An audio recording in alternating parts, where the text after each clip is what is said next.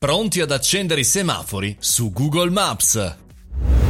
Buongiorno e bentornati al caffettino, sono Mario Moroni e come ogni giorno parliamo insieme di social, di applicazioni e di innovazioni del mondo digitale.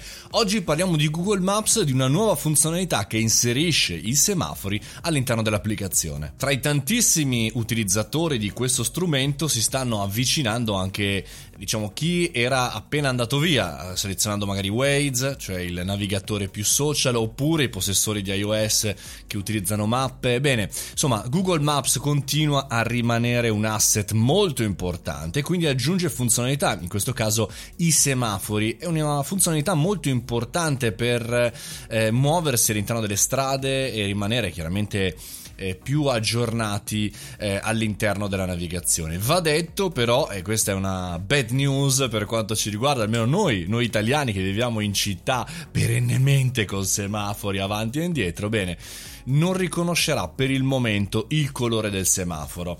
Allora, se ci pensate bene, però, se Google sa come ci si muove, diciamo, e sa che tante automobili magari sono ferme davanti a un semaforo, può qualche maniera pensare o c'è una coda pazzesca oppure il semaforo è rosso.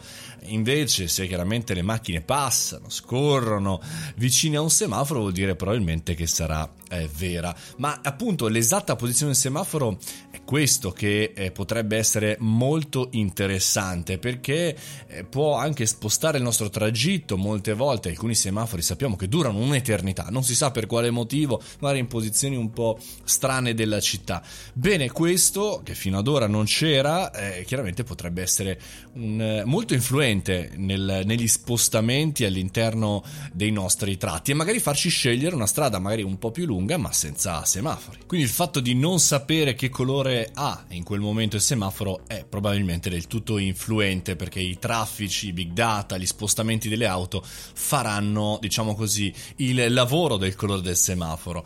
Qualche tempo fa, anzi qualche anno fa, eh, questa cosa veniva pensata per le smart cities per quanto riguarda i comuni, cioè che avrebbero dovuto muoversi tecnologicamente con dei fili o del wifi interno del comune per qualche maniera collegare i semafori da una centrale e, e, e, aiutare così il traffico. Pensate solo ad oggi e nel 2020 quanto è cambiato, quanto in realtà non c'è più bisogno, è cambiato proprio il metodo, non c'è più bisogno di governare i dispositivi, ma bastano gli spostamenti degli utenti a poter far governare gli stessi spostamenti e quindi in maniera indiretta i dispositivi. È un cambio di ragionamento, secondo me molto molto interessante che ci dà il là anche per eh, vedere come funzioneranno le città e gli spostamenti del futuro. Va detto che ora è in test negli Stati Uniti per i dispositivi Android che pian piano stanno arrivando anche in Europa e poi chiaramente arriveranno anche su iOS quando la funzionalità chiaramente sarà stabile. Quindi tutti pronti a partire su Google Maps.